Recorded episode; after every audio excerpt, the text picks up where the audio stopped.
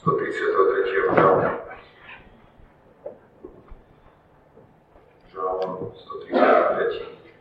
Prečítame si tento žalm je veľmi krátočký, len to je Rešovi. Ľudským Božím slovom usnadí. Aké dobré, aké milé je to, keď bratia prebývajú jednomyselne spolu. Je to ako výborný olej na hlave, ktorý steká na bradu bradu Áronovu, ktorý steká na okraj jeho rúk. Je to ako rosa Hermona, ktorá zostupuje na vrchy Siona. Lebo tam prikázal hospodín požehnaniu životu až na veky.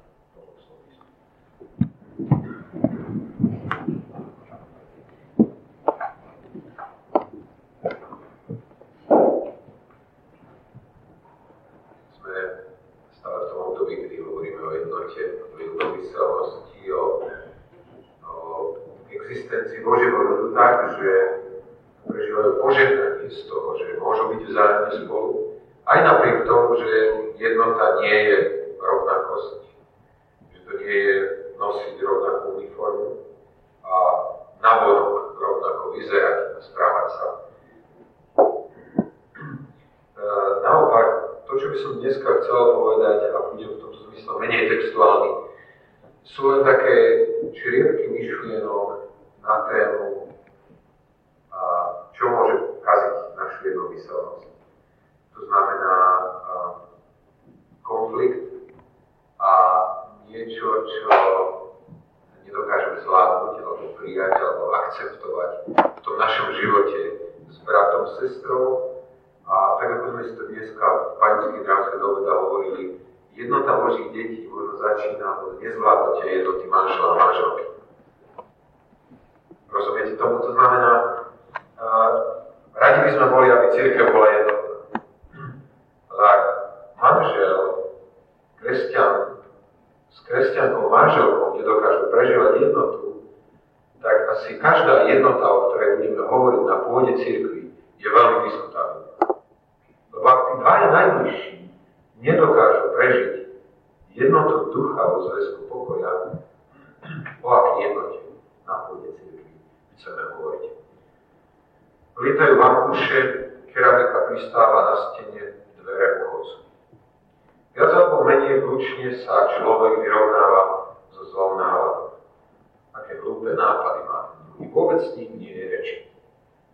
Tak som v slepej uličke, ani vpred, ani späť.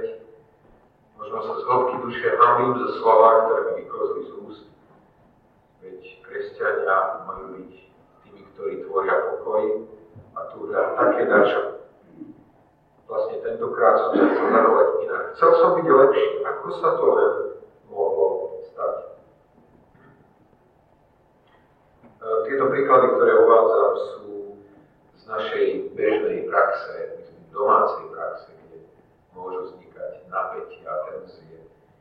Nemôžeš si odložiť tieto banky v chodbe, čo tie vlasy v kúpeľni napodobne? Teraz som práve kvôli tebe upratovala sotova, hovorím, že už šomreš. S tvojim puntičkárstvom už ideš dobre. Môžem ja za to, že si taký neporiadný? To je to najmenšie, čo človek z ženy môže chcieť. A sme v realite situácie a neviem, či sa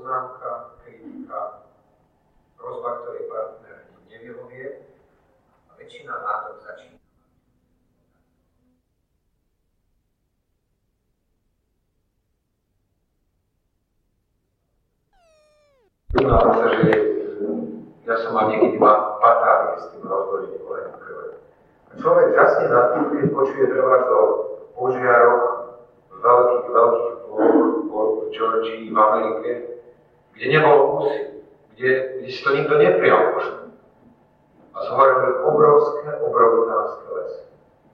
Čo je to?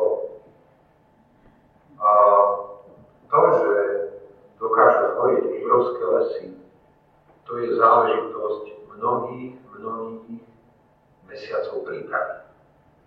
Keď je sucho, sucho, sucho a potom stačí jedna jediná iskierka a všetko je v pláne. Keď hovorím o tom, hovorím o tom preto, že keď sa už dostaneme do konfliktu, obyčajne, a to je ten dobrý príklad, keď uvažujeme nad tým, aby sme sa cez tento konflikt nejak preklenuli. Ale málo kto z nás si dá námahu, aby si sadol a pýtal sa, musel tento konflikt vzniknúť. Lebo prečo je to? Čo je v tom, že stačí malá iskierka a už sme v sebe. Už reagujeme nervózne. Už sme podráždení. Výmeny názorov bývajú preto tak explozívne, lebo majú pripravenú suchú pôdu. Vlastnú pýchu, dlho pestované falošné predstavy, myšlienky a predsudky. A potom stačí tá nesprávne vytlačená zubná pasta. Stačí to jemnočké zavadenie do toho druhého a výbuch je práve dneska po skončení zhromaždenia som tak chvíľu stál s dvoma bratmi a rozprávali sme sa a hovorili sme o tom, ako, ako e, možno nám chýba komunikácia. Možno nám chýba také naozaj zastavenie sa jedného s druhým a, a rozprávanie. Také nápady nám behali po hlave, že možno by sme si mohli povedať aspoň jednu alebo dve nedele, kde by sme vyslovene využili, teraz máme aj vynikajúcu príležitosť tým, že je zhromaždenie o pol štvrtej, máme možnosť si pozvať niekoho na obed a byť s ním až ráno do tej pol štvrtej, rozprávať spolu a budovať naše vzťahy. Lebo jednomyselnosť niekedy sa môže zdať tým, že ľudia spolu nekomunikujú, aj nakoniec v domácnosti. Proste manžel s manželkou na seba nenarazia, lebo v podstate ani si nedali príležitosť, aby narazili. Ale potom príde niečo malé. Pretože tam je vysušená pôda a pripravené základy pre explóziu, divíme sa, ako je možné, že maličko môže tak veľmi narásť.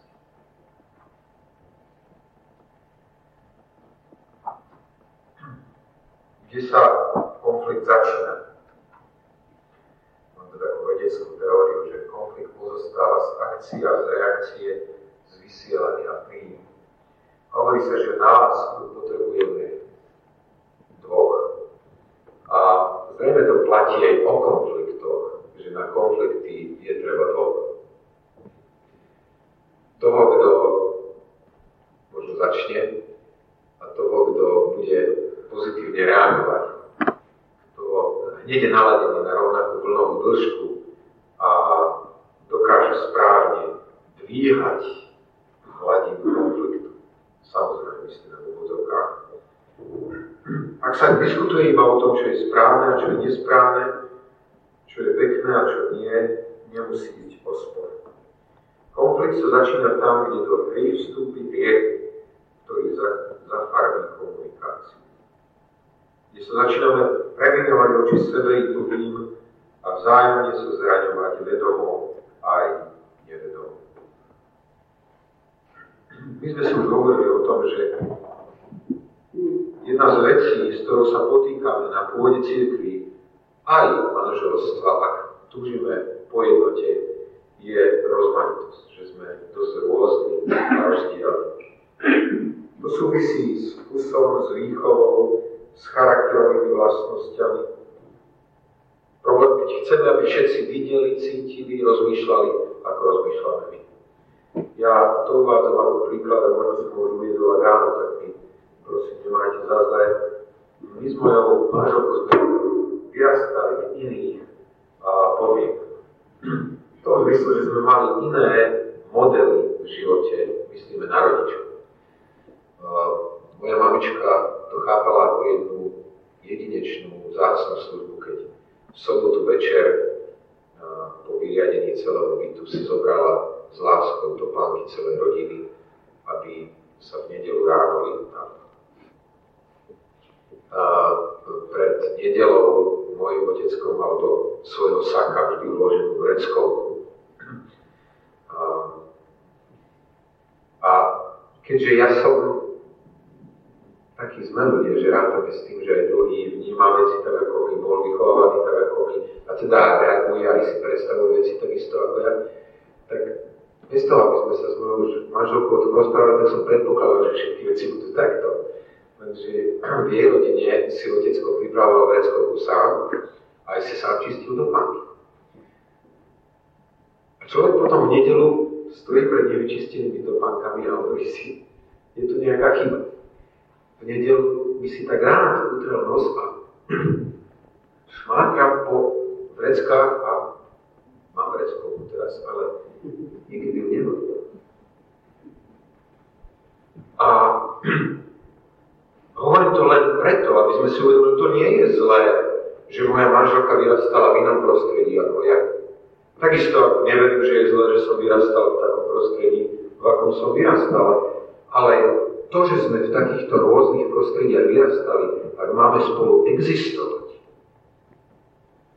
tak bude množstvo vecí, ktoré pre rôzne prostredie bude vytvárať napätie a bude nás chcieť od seba oddelovať. A to hovorím o tom, že sme s mojou manželkou chodili 4,5 roka predtým, než sme sa zobrali. A sme sa dosť dobre poznali aj ako rodinu. Církev nie je výberom ľudí, ktorí si povedali, hm, brat Miško je sympatický, si ho vyberiem ako brat. Církev je ľudí, ktorých si Boh a vybral pre svoju kráľovstvo. A to sú častokrát ľudia dokonca z iných kultúr. Máme tu Daniho, neho pozerám, som rád, že ho môžem vidieť. To znamená, to sú obrovské priepasti, z ktorých je nutné, aby sme hľadali spoločný život a spoločnú platformu a nachádzali jednomyselnosť pod Božím vedením. Nedorozumenia a predsudky sú tie, ktoré vytvárajú múr spevnený nedostatkom komunikácie. Pretože si myslím, že viem, ako by sa mal ten druhý správať. Viem, že keď zareagoval takto, že to bolo zlé, lebo ja z mojej, môjho pozadia by som reagoval úplne ináč. A možno si nedal ani návadu, aby som ho vypočul. Práve včera sme mali taký dosť vážny rozhovor, v podstate trval 5 hodín bez prestania. A v takých náročných aj duchovných okolnostiach. A pri jednej príležitosti som tak videl jedného staršieho brata, ktorý ktorý možno po troch hodinách debaty zrazu začal, začal pozerať vo svojej Biblii intenzívne a po určitej dobe tak ako chcel reagovať a ja som sa otočil na neho a povedal som, brat, počúval si to, čo rozprával ten brat tam? On hovorí, nie, nie, čítal som si hovorím, chcem ti povedať, brat, že ak budeš ty rozprávať a ja ťa nebudem počúvať, tak je to dôkaz toho, že voči tebe nemám úctu. Je to dôkaz toho, že si myslím, že už viem a nepotrebujem počúvať tvoje slova. Nikto z nás nemá takéto právo. Myslieť si, že vieme, čo druhý povie, čo si myslí, prečo stojí tak, ako stojí. Komunikácia a dnes pri obede sme to zmienili, máme stále lepšie prostriedky komunikácie. E, pred 100 rokmi, akože myslím si, že keby niekto pred, pred 100 rokov sa dnes dostal do našej spoločnosti a rozprávali by sme mu, tak ako Paťa hovoril tu na o e-maili, o možnosti za rádovo niekoľko sekúnd za poslať materiál z tohoto miesta do miesta, ktoré je tisícky kilometrov vzdialené, tak ako mi hovoril, ako, o čom, o čom to hovoríš, to nie je možné. Máme obrovské možnosti pre vynikajúcu komunikáciu. A zdá sa, ako keby si ľudia mali stále niečo povedať. Alebo nevyužívajú súčasne. Uvedomil som si, a pritom nechcem robiť z televízie demonickú záležitosť, ale, ale nedávno som sa pýtal niekoho, ako, máš pocit, že tak veľa sme strávili času v sromaždení a skúsi tak zhodnotiť, koľko času si strávil pri televízii. viacej. Viacej. A povedz mi, naozaj ti to zostane? Nie je tá televízia jeden zo spôsobov, ako likvidovať komunikáciu medzi ľuďmi? Zapnete a už sa nemusíte rozprávať. Už tam ani ten druhý nemusí byť. Stačíte vy. Dotyčná obrazovka.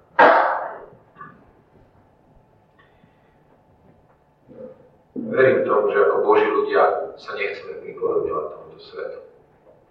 Že vtedy, keď chladnú vzťahy, keď viaznú rozhovory a dokonca, to som bol taký, ako mi veľmi bylo prekvapený bratom, s ktorým som dnes rozprával, ktorý hovoril, rozprával som sa s jedným pánom v dedine, na Mi, Pálo, s tebou sa dá rozprávať.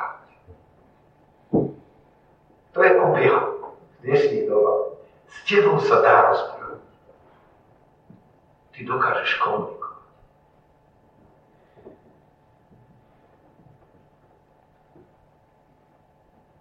Máme túžbu potom nebyť ako tento svet, byť inými a na druhej strane zápasíme s našou prírodzenosťou.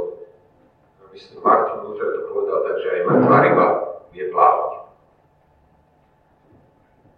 že aj naša stará prírodzenosť sa všeličo pokúsi a možno sa jej aj všeličo podarí. Ale na druhej strane toto je len do času a preto je nutné, aby sme hľadali Božiu pomoc pri túžbe byť jednomyselný s bratom. Nie sa to čo diviť, že nám nelahko padne prebývať jednomyselne a vo svornosti, ako o tom spieva Dávid v svojom 133. žalme. Môžeme povedať, že od prírody sme disharmonickí a stojíme oproti svojmu stvoriteľovi. A potom často nerozumieme tomu, akú máme hodnotu. Potom si pomáhame a hovoríme si, aká je moja hodnota. Čo je to, čo nám dáva našu hodnotu. Lebo množstvo konfliktov vzniká z toho, alebo respektíve je živených tým, Človek si myslí, že keď zvíťazí v zápase Slovanom, že mu to dá väčšiu hodnotu v očiach ľudí okolo neho. Tento svet nám hovorí, že si hodnotný, ak máš veľa peňazí a materiálnych hodnot. Tento svet nám hovorí, že máš hodnotu, ak veľa dokáže, že máš talent alebo reálnu zručnosť. Tento svet nám hovorí, že si hodnotný, ak máš veľkú inteligenciu a akademické hodnosti. Zdá sa nám rozhodujúce, čo si myslia druhý o mne a preto zásadne musím mať pravdu ja. Veľmi by som vás chcel pozbudiť ku účasti na konferencii, ktorá bude v Nesvadoch necelé dva týždne. Pretože téma tejto konferencie a to, čo sa na nej bude preberať, bude práve hovoriť o týchto omyloch, ktoré nosíme vo svojich hlavách, ktoré nám často likvidujú duchovný život. Viete, že Darwinová teória hovorí o tom, že prežijú len tí, ktorí sú silnejší, zdatnejší.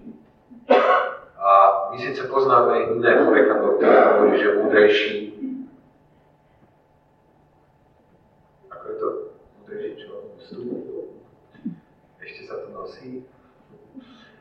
Alebo radšej veríme tomu Darwinu, že len vtedy, keď budem silnejší a zdatnejší a prebojujem cez toho druhého svoj názor, môžem prežiť úspešní. Zápasíme možno aj s takou, s takou dilemou, že veriaci predsa nemajú konflikt. Čo majú veriaci konflikt, či nemajú? Majú. Hej, aj takí, čo naozaj veria v Pána sa. Áno. Máte nejaký argument, pretože je to tak, že ľudia, ktorí úplne veria v Pána ešte majú konflikty. Nejaký biblický argument.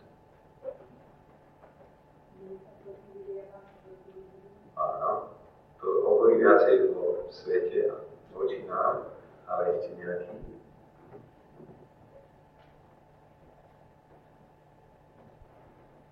Som si myslel, že už veľmi veľa rozprávam o konfliktoch v církvi, ale nie je to pravda. Spomínate si na nejaký, no treba skutky 6. kapitola. Nie?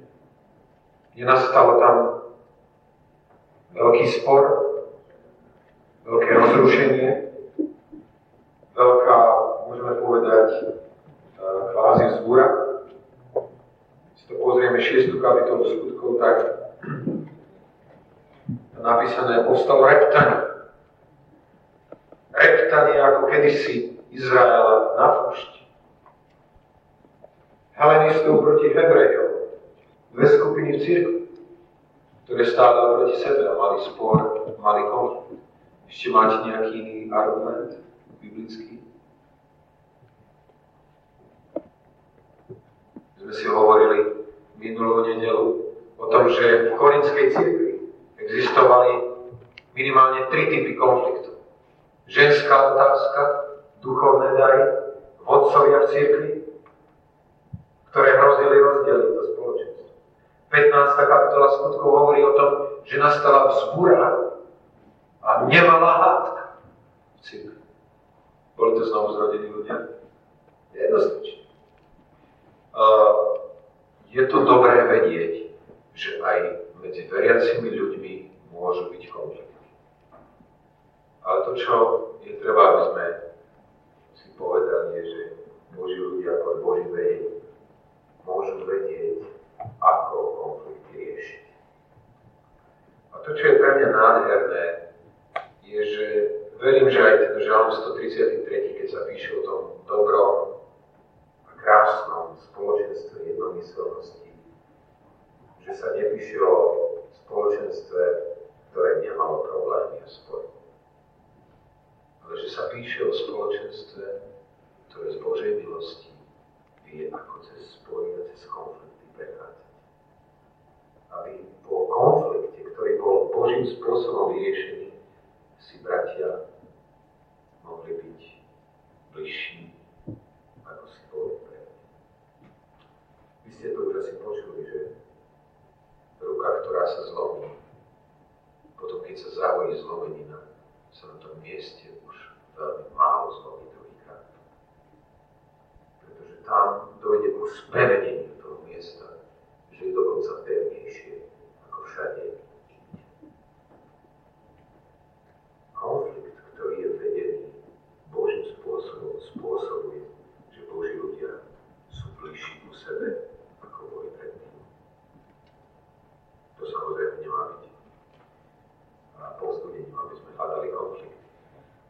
Ale aby, ak sa vyskytne, aby sme sa toho nezlakli, že to nemá právo byť na mieste sporu a cirkvi aby sme ku ním zaujali správny, správny postoj. Často by sme chceli unikať pred realitou konfliktov, mlčaním, obchádzaním problémov, proste radšej o tom nehovoríme. Však dá sa aj tak nejako tolerovať to.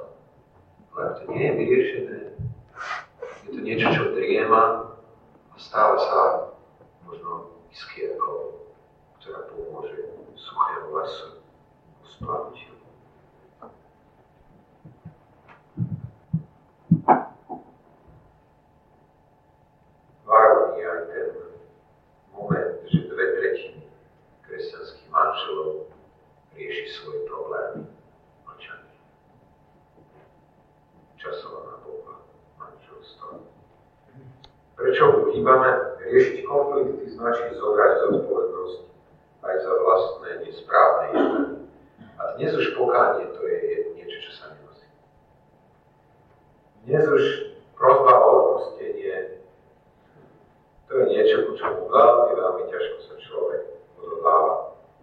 Radšej máme slobodu pohybu.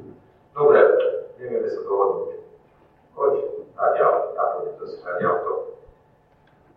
Zmením zamestnanie, rozvediem sa. Ľudia si zvykli na to po niekoľkých pokusoch vyklznúť von a nechať za sebou rozbitý riad jednoducho.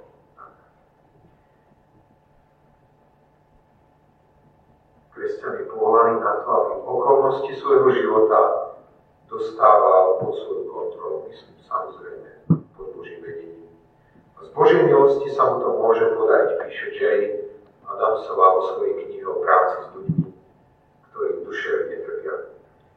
Kresťania sa teda nemusia podávať problémovým situáciám, naopak konfliktné situácie sa môžu stať požehnaním.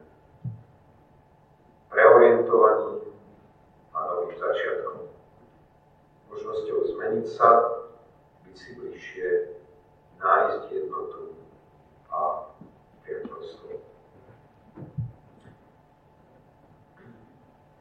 Bol by som veľmi rád, keby možno jedna myšlienka z toho, čo som dnes hovoril, nám utkvala v pamäti a mohla nám pomôcť v konkrétnej situácii, možno už dnes večer. Kedy budeme mať tendenciu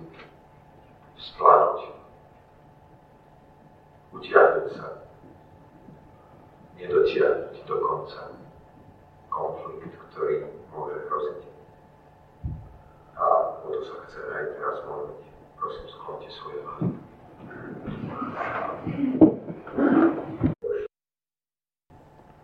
Svojim slovom sa pohybuješ napriek tomu, že nám dávaš duchovné princípy, hodiac na zemi, v realite nášho života.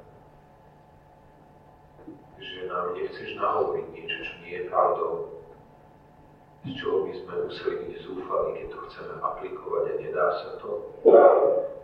Ďakujem, Pane, za to, že nám dávaš poznávať, že aj v Tvojej cirkvi, aj medzi ľuďmi, ktorí Ti patria, môže dojsť ku konfliktom a napätiam. Ďakujem Ti za to, že nám dávaš povzbudenie, že napriek tomu všetkému, čím sme rozdielni a čo nám hrozí v konfliktoch, je tu možnosť, možnosť, za ktorú sa modlíš, aby sme boli jednomyselní v Tebe. Pane, veľmi prosím o to, aby si nám ako manažerom, ako bratom a sestrám v tomto zbore dal svoju milosť. Vidieť všetko, čo nás rozdieluje, možnosť preklenúť a byť si bližšie